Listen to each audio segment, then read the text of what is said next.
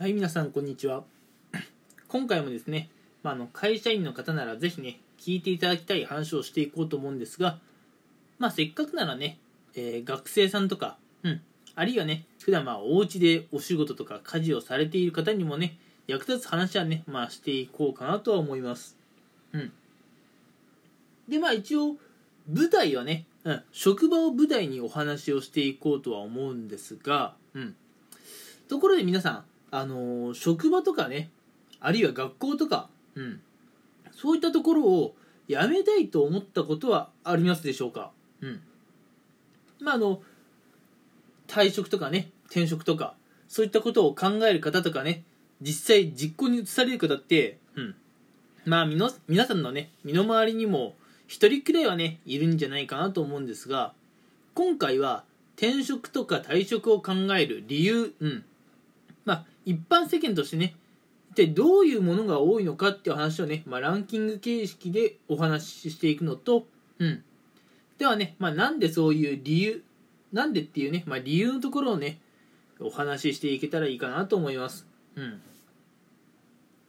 まあ、このね、会社を辞めたいと思った理由っていうのは、まあ、年々、まあ、言うてら日々ね、結構変動するもので、うん。まあ、コロコロコロコロ変わっちゃうんですが、今回はね、まあ、トップ3だけをお話ししようかなと思います。うん。では、まずね、気になる第3位として、なんでね、退職とか転職をしたがるのかなっていうところで、うん。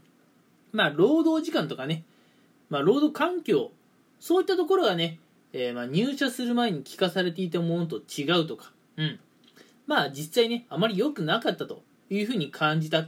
そういったことがね、原因で転職とか退職をしようと考えている方が多いというものです。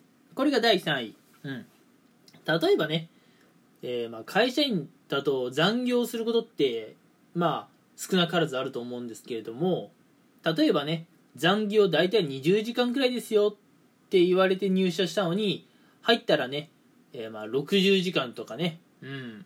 まあ60時間いくと、まああのちょっとね、一般世間的にも、これ以上残業しない方がいいよっていうラインで、80時間とかいっちゃうとね、うん。いやもう過労死ラインの一歩手前ぐらいまで、いや、もしかしたら過労ら過労死ラインにね、足を踏み込んでいるかもしれないという、それぐらいです。うん。まあ、残業少なめだって言われて入ったのに、残業がっつりある会社っていうのは、確かに嫌ですよね。うん。で、続いて、えー転職とか退職を考える、えー理由第2位としては、給与が皆さんのお仕事のね、まあ、量とか、その責任の重さにね、釣り合っていないというところが第2位としてあります。うん。この給与っていうのもね、まあ、例えば実力主義の会社であれば、まあ、皆さんがね、結果を出せば、昇給とかあるのかもしれませんが、うん。一番悲惨なのは年功序列の会社ですよね。うん。どんなにサボっても、給与っていうのは、えー、まあ、そんなすぐ上がるわけではないと。うん。むしろね、逆にですよ。うん。どんなにサボってても、年功序列の会社におったら、勝手に給料が上がっていくと。うん。いや、面白いですね。いや、面白いと思いますよ、年功序列って。ただ、今後ね、年功序列の会社っていうのはどんどん減ってきて、実力でね、まあ結果を出している人にだけ、まあ高い給与が支払われるっていうね、時代になってくるとは思いますけどね。うん。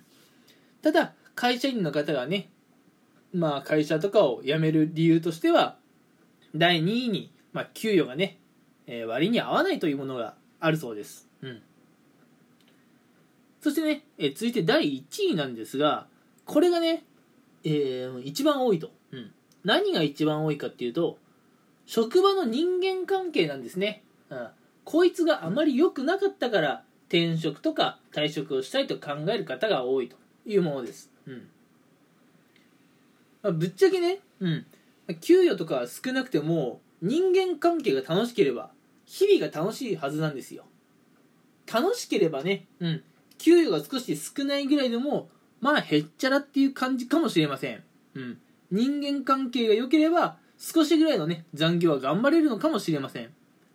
ただ、人間関係が良くないと何もかもうまくいかないって皆さん考えるんでしょうね。うん。いや、私もその意見はわかります。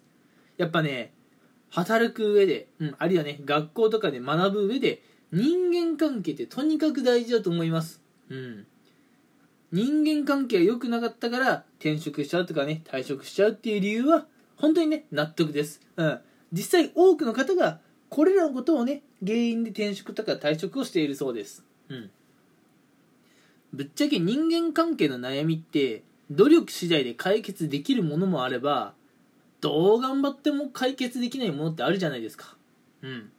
例えばね努力次第で解決できるものとしてはこっちからね積極的にコミュニケーションを取りに行くことで周りの人と仲良くなると、うん、まあこれはね皆さん個人個人の努力でどうにかなるのかもしれませんが、うん、もう周りにいるね、えー、社員さんとかねあるいは学生さんの性格がどうしようもなく悪くて、うん、その人の性格を変えようとするとそれかなり難しいですよね。人の性格とか考え方を変えるのは至難の技だと思います。うん。なんでねまあこういう時はぶっちゃけうん。もう環境ねガラッと変えてしまっていいと思うのでうん。あの転職とか退職を考えるっていうのはね妥当な判断だと思います。うん。ってな感じでね。まあ転職とか退職を考える理由ってまだまだ他にもあるんですよ。第4位5位6位7位8位9位10位いろいろあるんですが。今回はね時間の都合上トップ3だけを考えました。うん。